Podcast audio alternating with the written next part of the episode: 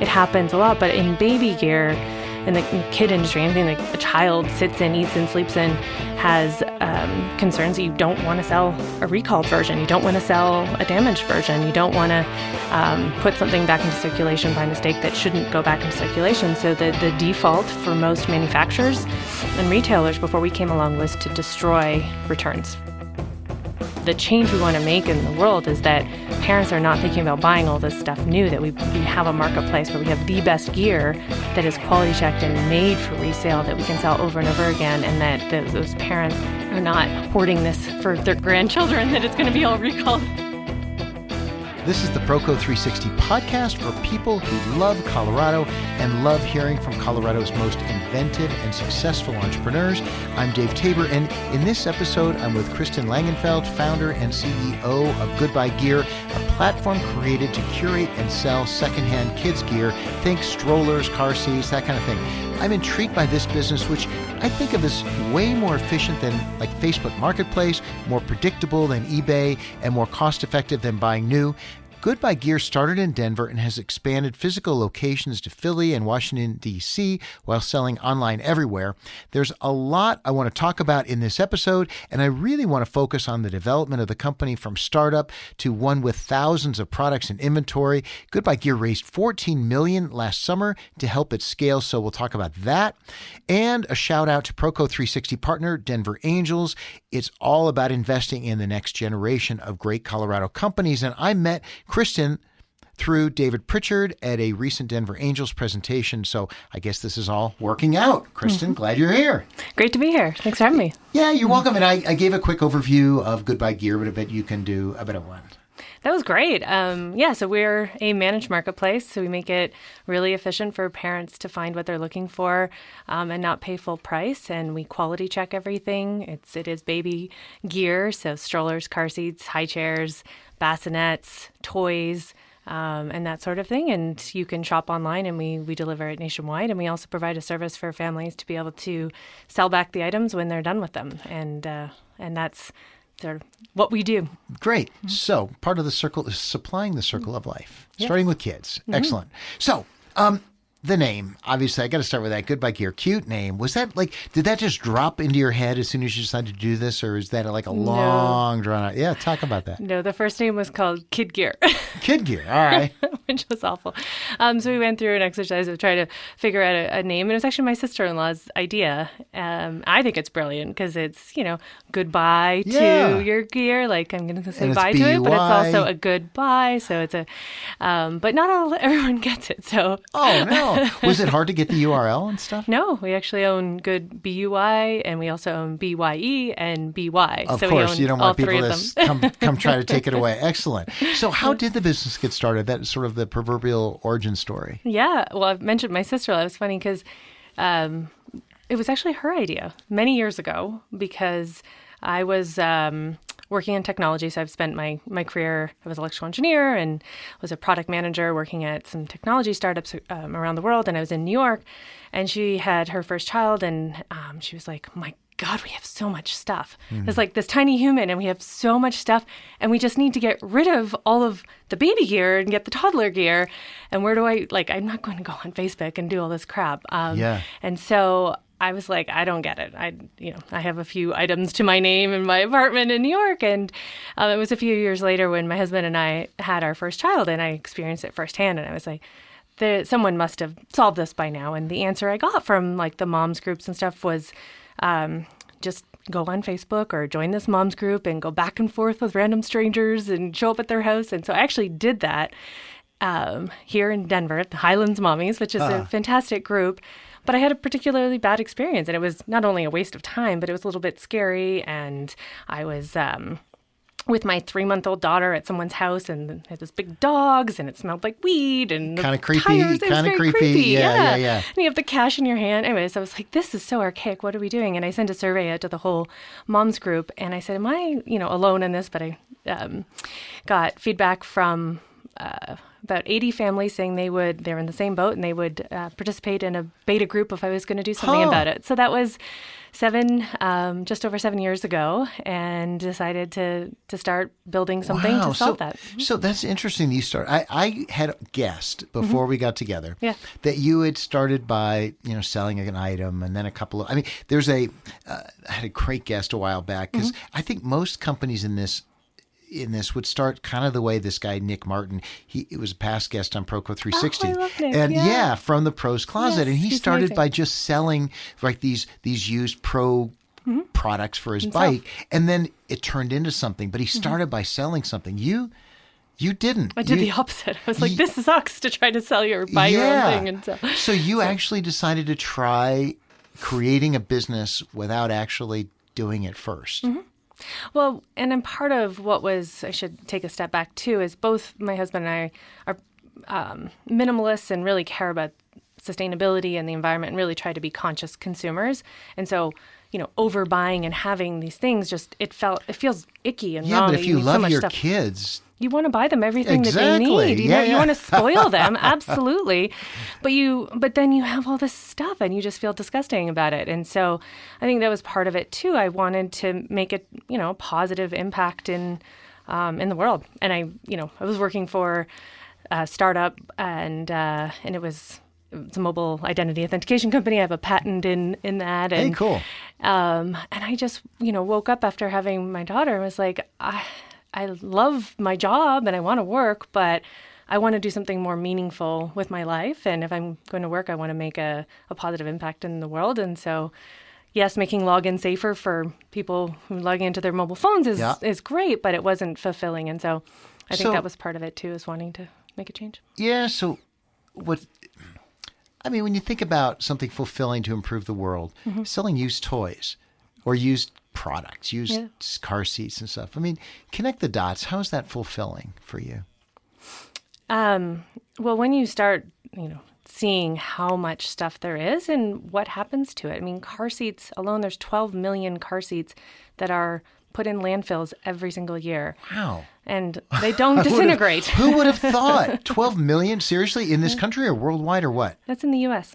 12 million go to landfills. Yeah, it's, it's insane. So you know, it's things like that, and we just we there's so much out there that kids, you know, you, your kids go to someone else's house and they like love playing with that, Yeah, and yeah, it's novel, and then, um, or that's like remember the big jumperoos? Yeah, you know, yeah, like yeah, yeah. that thing was so clutch. I remember we need like I couldn't take a shower without having that thing, but what do you do with it after? And you don't need more and more new jumperoos being made because if we just had an efficient way to share that particular item and and have every household be able to use it, we would not need as many new ones. And I think, you know, um, like used cars and new cars, I'd make the analogy there where there's um, there's more used car sales than there are new car sales, Yeah, but yeah, it, yeah. that's not the same in in durable things, goods. yeah. And you know, and baby gear happens to be one with very short life and very expensive items, and so it's perfect for this type of solution. And, and hopefully, we can do this in more and more and more categories. Yeah. We'll get to So that. go back. We will get to that. But go go back then to the beta. So talk about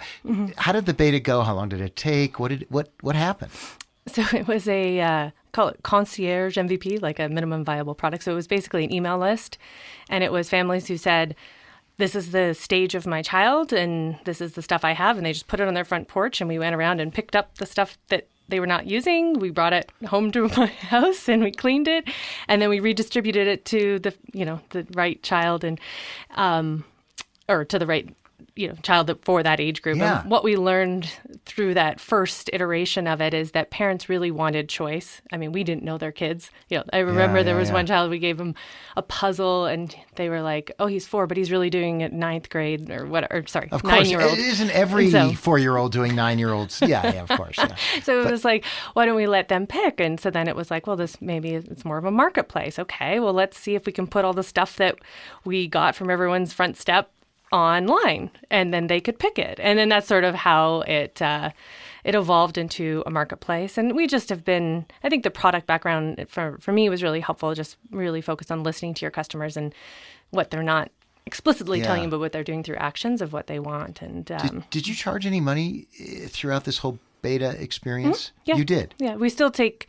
It's a very similar model to how we started, where we take a percentage of of the item. Yeah, no, I meant when you were putting things on people's porches, when you were just figuring out if this even, how does this even going to work? Were you charging money at that point, or were you Yeah, just doing? yeah. You were. and it was hilarious. We still have the, uh, and we never cashed it, but our first check was for twenty five. We charged twenty five dollars for the service, and we had our first check from this woman, and it was we we never Wow. it. so was it funny? So it was for a service at that point. It Mm-hmm. wasn't for the actual product. that was the very first one, and then we went to the marketplace, and then Got we took a cut All of right. the. Yeah. So when you went to the marketplace, Yeah. I mean, how long ago was that?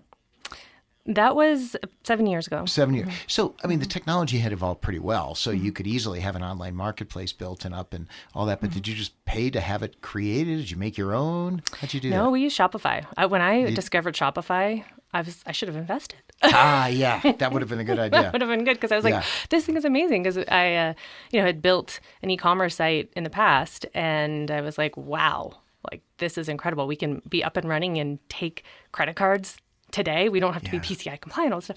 So, um, so we used Shopify and we built. A, sort of um well, this is getting into a lot of details, but we built a little app for customers uh, when it became a marketplace that they could send us just send us a picture of what you have and we'll do the rest. And so we we built some technology that would take that photo and put it into a product and upload it into into Shopify. Nice, nice. And so the first version of GoodBuy Gear was actually a peer-to-peer marketplace, and we facilitated the logistics. So we did what we thought was the hard part, Yeah. which is taking the photos, or sorry, um, taking the the items and getting them on the marketplace and dealing with the back and forth with So it was more like an eBay when you started. yeah, and then um, we we went through an accelerator program in Boulder, and uh, that was a really fun experience. And we, you know, really pushed on what were the levers to, to growth. And it was we were just always didn't have enough inventory. We would sell whatever we Really? put. hmm yeah, because the the items are in high demand. Parents need these, and so we were finding we just needed more and more inventory. And So talk about scale in the 1st Mm. year or two. Like, were you talking? You, people needed more and more. Did you have fifty items, a thousand items? You know, how don't did you remember. Just? I mean, think about sort of like was it almost like tranches of growth, or was it really steady? So there's definitely been tranches of growth. At the beginning, it was, you know, steady but not rocket. Like Yeah, it was, yeah. it, but we were supply constrained. And one, so one of the unlocks that we discovered um, was that as we would go and do the logistics of like picking up something that someone sold and delivering it to somebody else, um, that we would talk to the people. And the one woman was like, "Oh my god, this is amazing! I have like a whole basement full of stuff. I'm gonna get to it." And um, my co-founder was like, "I'll just take it for you." And the lady was like, "Hold on," and like filled her whole SUV. And then she told like parents in her neighborhood, and we did 20 of these.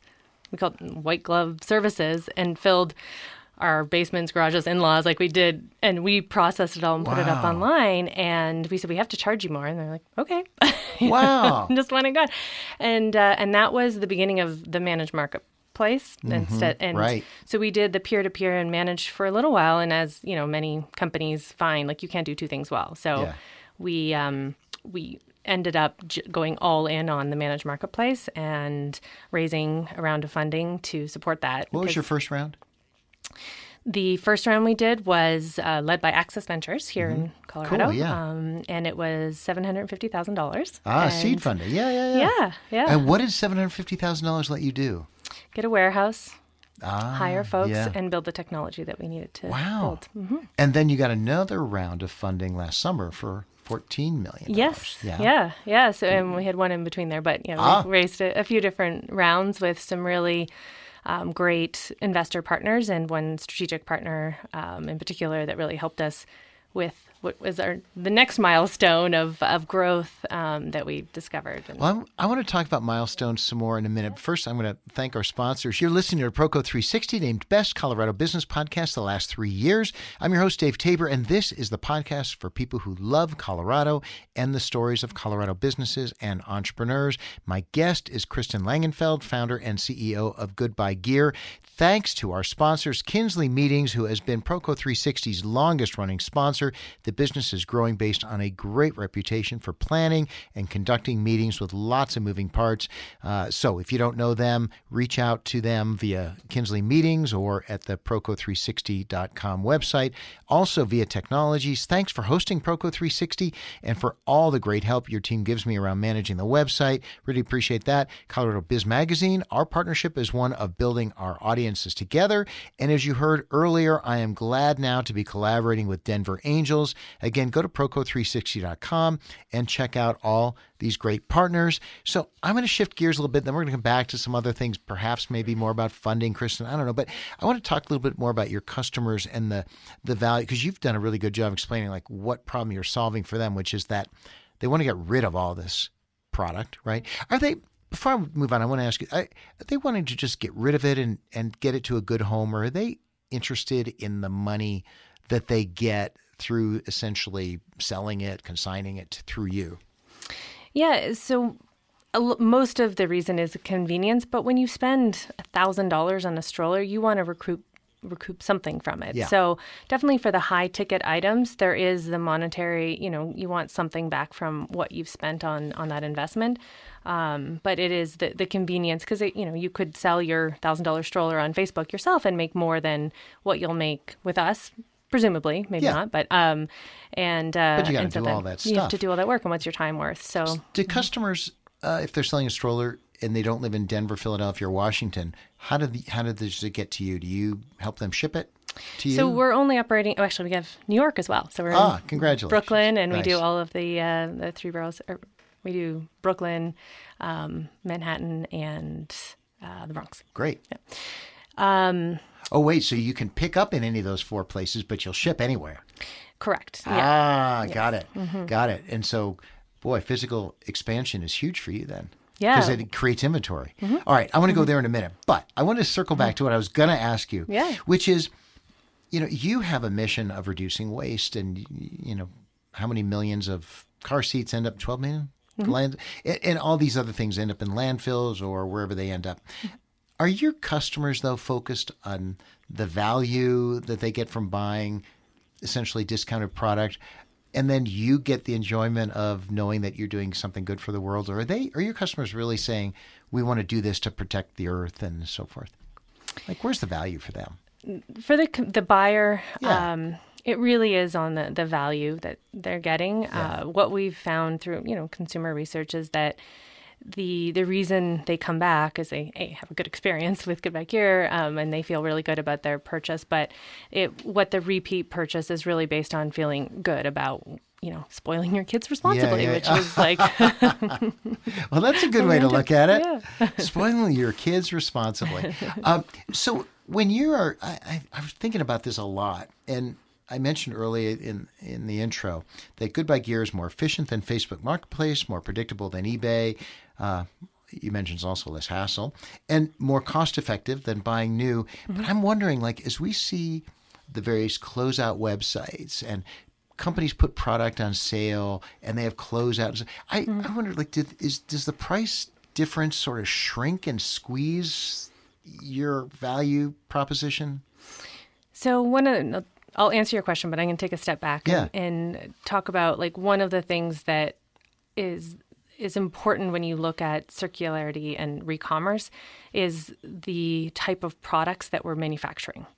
And there's products that are made for cheap one use like plastic you put it together once you can't take it apart versus like a well manufactured that uses real metal material or nice leather or you know and it's, it's modular so how those are constructed are very different and so the mass market you know poorly manufactured not made for reuse products they're discounted we don't mm-hmm. there's not a lot of advantage of buying those secondhand. And we actually don't promote buying those new. It's one of the, the things that I always talk about is spend money and buy a well manufactured, better products, better for your child, but it's also you're going to recoup a lot of that mm-hmm. cost back from it. So yeah. when customers come to GoodBuy Gear, they're getting a great discount because those premium items don't go on sale. They're not on closeout. they never go on sale. Like we're talking UPPAbaby and Nuna and Bugaboo and Stokke. I don't know if you know what these brands are, but like uh, I've been out of the baby world for a little while, but um, yeah. So that's a, it's an inf- interesting differentiator, yeah. And and for the same amount of money, they could buy something kind of crappy for new, mm-hmm. or they could buy something really good quality that you've tested, you know, works, yeah. and and yeah. yeah. Interesting. And it's, and it's a yeah. really amazing accessibility that you know play that opens up the ability for parents that wouldn't you know if you know what Lovevery is, but it's a a subscription box of really amazing toys that are made specifically for each age group. Mm-hmm. But it's hundreds of dollars or hundred plus dollars a month for mm. this, and like how many families can afford that? Yeah. Um, and so being able to open that that experience up for like other families to be able to have the right toys for their child to know cool. how to you know so it really provides access to those premium products to a larger subset yeah. not just the 1% you know that can have sure. the snoo which is the $1800 bassinet yeah, or whatever yeah. it is that we all should be able to sleep yes well what about you know I, I think of your marketplace and mm-hmm. you know and what you're doing and if you don't go really fast, can't somebody in San Francisco do the same thing? And in wherever, Kansas City or mm-hmm. Denver, well, you're in Denver, excuse me, but you yeah, know, other yeah. places. I mean, and so you see, you've got that. You've also mm-hmm. got competitors. You got there must be ten thousand home-based little businesses that are yeah. doing these transactions. How do you think about that? Um, yeah, I mean, there's definitely competition. I think that still the biggest competition is just is Facebook or you know going online and, and doing it yourself. Which there's a um, there's certain people. I have a good friend who loves to go on Craigslist and sell things, but like most people are like, oh my god, that's the last thing but I want to like do. It's like a hobby for her. Or something. It's yeah. like a recreational activity, right? Yeah. yeah. So, but yes, you're absolutely. Right. I mean, there are companies. There's definitely competition that's uh, nipping at our our feet, but we are much much 10x bigger scale mm. than than anyone, and so we have the selection and the the presence that um, that players that are starting out today don't have.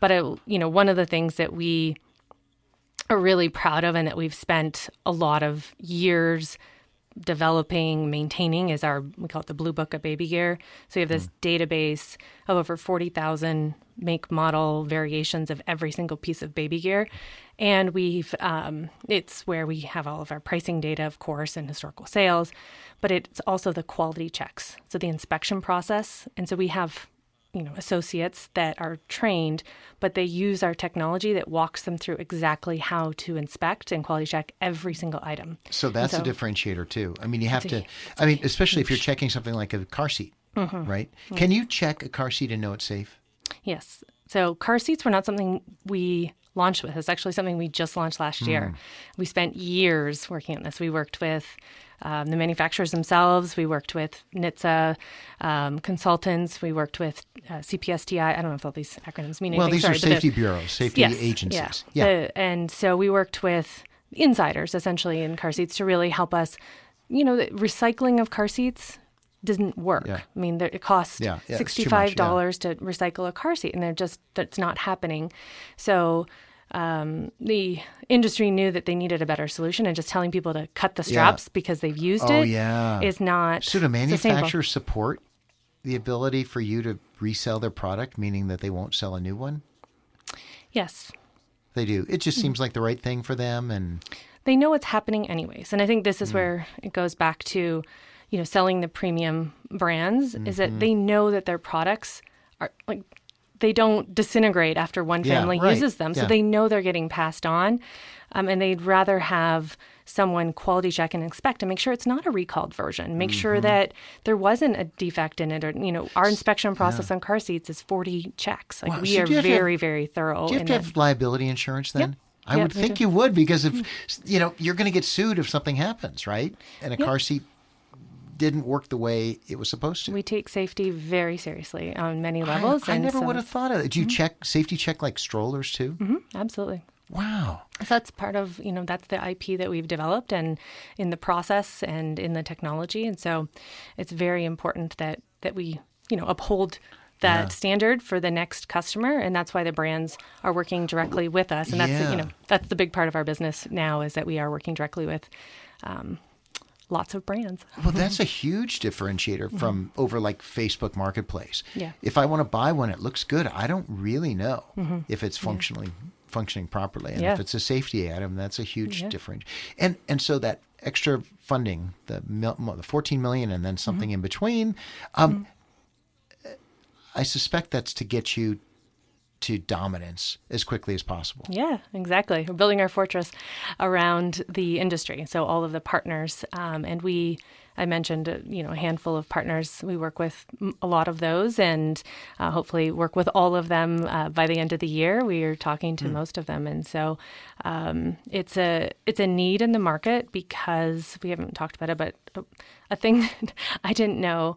Um, in general, returns are a huge issue, and you know, we, I think you've probably seen the waste that uh, happens in this country with returns and, and Oh, it's what, like 14 or 18 percent or something. I mean, massive, uh, massive amount of returns. and most of them don't get put back into circulation, and so. You know, for lower value items, it's just not worth the transportation Some of them end costs or to someone to landfill or figure whatever, yeah. And you know, they don't want to. It comes in, it's not folded, and takes an associate how much time to refold it perfectly and put it in a new bag versus just selling a new one and scrapping that. So it happens a lot. But in baby gear, in the, in the kid industry, anything that, that a, a child sits in, eats in, sleeps in, has um, concerns that you don't want to sell a recalled version. You don't want to sell a damaged version. You don't want to um, put something back into circulation by mistake that shouldn't go back into circulation. So the the default for most manufacturers and retailers before we came along was to destroy returns from baby gear, which is hundreds and hundreds of millions of dollars of baby gear that Wow. is returned that is destroyed. So it was like a problem we sort of stumbled upon when we were like, how do we get more supply? How do we get more supply? And uh, and so we we found um, that this was happening and weaseled our way into one partner, and then found um, that they were happy, very happy that they turned a cost center into a, a revenue generating and less wasteful instead of sending all of these things to the incinerator, which is what was happening. And this is the open box concept. Yes, exactly. So I noticed on your website that there are used products and there are open box products. Yes. Mm-hmm. Which you know, there's open box, and there's gently used and used. Like you've got categories of Mm-hmm. Loved. use, right? Loved, yeah, but well loved or something like that. Yeah. But open box is basically brand new that Mm-hmm. you have inspected to make sure that it hasn't been recalled, that it has whatever the case. Yep. So what a Mm-hmm. great way to get value then, without trying to be, you know, just hoping for lucky. Exactly. Yeah, that's super cool. Um, question about open box though that kind of intrigued me. So many gifts for kids like are given, whether it's car seats or strollers or the. Do people look at open box and then not want to give open boxes gifts? Like, does it create an issue? You made a Uh, it's face. a great question. Yeah, sorry. We're um, no, I'm curious. Like, no, because gifting. I will tell you, December is our slowest month because gifting is not totally accepted to give a used gift today. Um, but it is growing, especially with the younger generation, um, Gen Z becoming parents, and they really are shopping different than any other generation before, and they're really embracing secondhand, and you know that's it's a different generation coming up. But like my parents, I remember when I started the company, they were like, "Used? Ew, Kristin, Yeah. we'll buy it for you new." Like, no. and so I think you know every generation's changed, and will someday gifting an open box item um, will be more accepted. But today, you know, people tend to buy new, and what we see is that they ask for gift cards on their registry from GoodBuy Gear, and then then they can buy what they need after. So, like a lot of times, yeah. you, you get a carrier and it doesn't work for you, you want to get a different carrier, or you got a an, um, uh, a jogging stroller, but you need a travel stroller, and Mm-hmm. like, and so you want to buy these items that you you didn't get on your registry, and so you can sort of finish So your registry with us. Yeah, it might be acceptable to give somebody a gift card on 100%. GoodBuy Gear where you wouldn't give them an item Mm-hmm. Yeah. from GoodBuy Gear. Yeah. Oh, I mean, I hope they do, but I mean, generally, they a gift card is what we recommend on the registry. Also, because we only have like one of most items, so registering for a particular item is hard Sure. because they, you know, they sell out quick. but that's no, I could. It's so funny because the the um, that negative emotion around giving something used would dissolve instantly with a gift card. Yeah, yeah. which is new. How cool is that? All right, um, just a light bulb went off in my head. So, but I'm not going to start the business. You're already there. So, anyway, um, so you've got more cities coming. You just launched New York. That's your fourth city. Yeah. And of course, New York is huge. But is this a race? You know, I mean, do you have to open as many cities as fast as you can? I think for us, we're really focused on the partners, um, and we know working with the brands directly gives us such um, an advantage because then we a can quality check these items and and like the the brands come mm-hmm. out to our warehouse and and see what we do and yeah. they you know provide additional quality checks that we can add into our process and inspection yeah. so that gives us um, you know an ability for expansion with those partners as well with trade-in programs um, upselling. You know, when you're done with an item that you buy new, you can get a credit with that brand to buy something else. So there's a lot of opportunity for us to to do more with those brands. Have you seen that a lot? Like, have you seen? I got two questions about that. Yeah. One has to do with the brands, but the other yeah. thing, have you seen? Are you seeing sort of customers significantly insignificant numbers buy something from Goodbuy Gear? Mm-hmm trade it in and up, you know, kind of it is kind of like the Pro's Closet model. But are you seeing people upgrade and trade in and update, you know, continually with you? Yeah, yeah, we are. I mean, I think you, there's all different stages. So we see um, the infant stage, there's a lot of stuff that people will sell, and then they buy the next phase of items for their child, and then they buy more toys as they get older. Yeah. And so there's there is a life cycle, but there's a lot of stuff. so what happens then? Are you are you um, is your growth all about sourcing more baby products, or do you are you starting to like as you age? Uh, now you're seven as a company. Are you now selling for seven year olds, eight year olds, nine year olds? Right? It's uh, it's a great question. So we are expanding in so car seats was a big category expansion um, and we are working on a couple other category expansions this year. We're definitely getting pulled in you know as our uh, cohorts are aging and their children are as well even like my daughter who is eight, you know, mm-hmm. she was uh, 10 months old when we started the company, you know, like there's not a lot of stuff on GoodBuy Gear anymore that I, I can buy for her.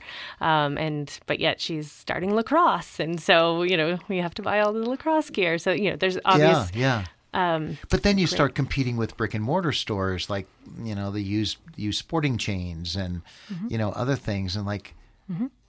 you know, they don't have to measure, they don't have to check lacrosse sticks for safety. Like there's not a big differentiator there that you can sink your teeth into the way you have now.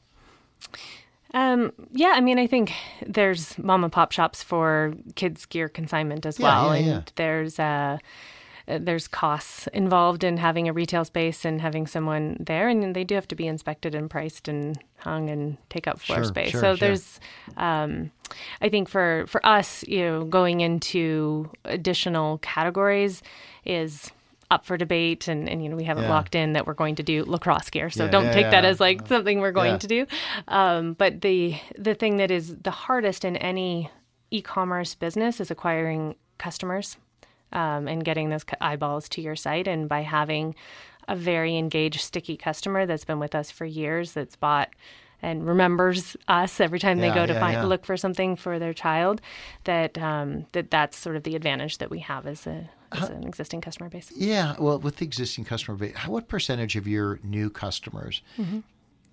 did you find through marketing versus referral, word of mouth, and so forth? Well, it's been an incredible journey. I mean, I think it's definitely, we've learned a lot, and early on it was mostly paid, and we were trying all different channels, and we've really got smart about how we acquire customers. And what we've learned is we have the right inventory that parents are looking for, that we have very low acquisition costs. So we're spending very little today acquiring new customers, and most of the, um, it's actually 64% organic and direct and, mm. and the rest is um, paid and wow yeah so and then what's your return what's your repeat buying percentage um, so we look at it a few different ways i mean yeah. on a monthly basis um, it's about 40% of our sales come from repeat customers wow mm-hmm. that's pretty extraordinary isn't it i don't know what to compare it to yeah, but yeah right, it's yeah. great i mean customers we've always we hear from our customers i you know i look at GoodBuy i look um, for the item on GoodBuy Gear first. And we have more people signing up for items we don't have in stock than are buying on a daily basis. Wow. So this is where supply wow. constraint comes from, and for yeah. us, continuing to source more and more products from brands. And um, so, is that the future? Really, is open box for a con- constant supply versus you know the ones and twos of things, random things that you pick up as people bring them to your facility? No, I mean the long tail. That's that's the massive TAM, the uh, total addressable market of what parents have and what we all have sitting in our basements and garages, right? Yeah, I mean yeah. that the the open box market is massive in and of itself, and that is ours to go and get, and we we're focused on locking that up, if you Mm-hmm. will, right now. But no, abs- like we want to the change we want to make in the world is that parents are not thinking about buying all this stuff new. That we we have a marketplace where we have the Yeah. best gear that is quality checked and made for resale that we can sell over and over again, and that those, those parents um, are not hoarding this for Yeah, their yeah, yeah. grandchild children that it's going to be all recalled. Well, now, you know what? that That's an- just yeah. That's such an interesting point. Mm-hmm. Right now, people hoard it because they really don't have a cost-effective way to Yeah. re- reacquire it in the future. and to your point, it might be recalled anyway by the time you're like all those cribs people saved, right? The drop side cribs. Oh my yeah. god! So, all right, last last mm-hmm. couple questions. Mm-hmm. Uh, we're about out of time. So, as you were as you were building your business, mm-hmm. you know, what did I lo- I love to explore this with folks who are building, especially tech company, but anything like. What did you learn the hard way that you wish had been way easier? And you look back and like, wow, we could have done that so much easier without the pain. Well, there's so many, but I, I think the hardest lessons over the course of the last seven years have really been around hiring the right people. You know, it's getting the right folks around the table um, is is hard, and it's hard to know what you're looking for, and you you have someone that's done it before, and you know they have all of the pedigree and, and worked all these places, and but um, but if it's not the right culture fit and i know everyone talks about but you know Yeah. like if it's not the right fit then it's really hard to um to make it work so You think you've learned your lesson, um or learned that lesson? I've learned that lesson a few times, so hopefully I have. No, no. I mean, I am just, I am so proud of the team we have right now, and it is, it is unbelievable to see how the team works together and and the amount of stuff we're able to get done with a pretty lean, very small Yeah. team. And so, just seeing the power of having the right culture and having the right people around the table is magical when you get it. But when you get the wrong person in, especially in a in a leadership role, it really um, can ruin a company. Yeah, and so luckily yeah. we've been able to make those, you know, fire quickly decisions um, that it hasn't. But I, I definitely think that's always been that's always been Yeah. the hardest lesson and challenging. So It is. I had a rich uncle who said, I, I made a mistake. I worked for him. And I said, Oh, I learned my lesson. He goes, No, you haven't learned your lesson until you do it right. and I'm like, Yeah, good point. I remind myself of that. So, last question for you. I mean, when you think about what makes all this hard work, it's been a tough journey. I know it's a tough slog to build a company. What story comes to mind that you think best illustrates like that this is actually fulfilling? Mhm.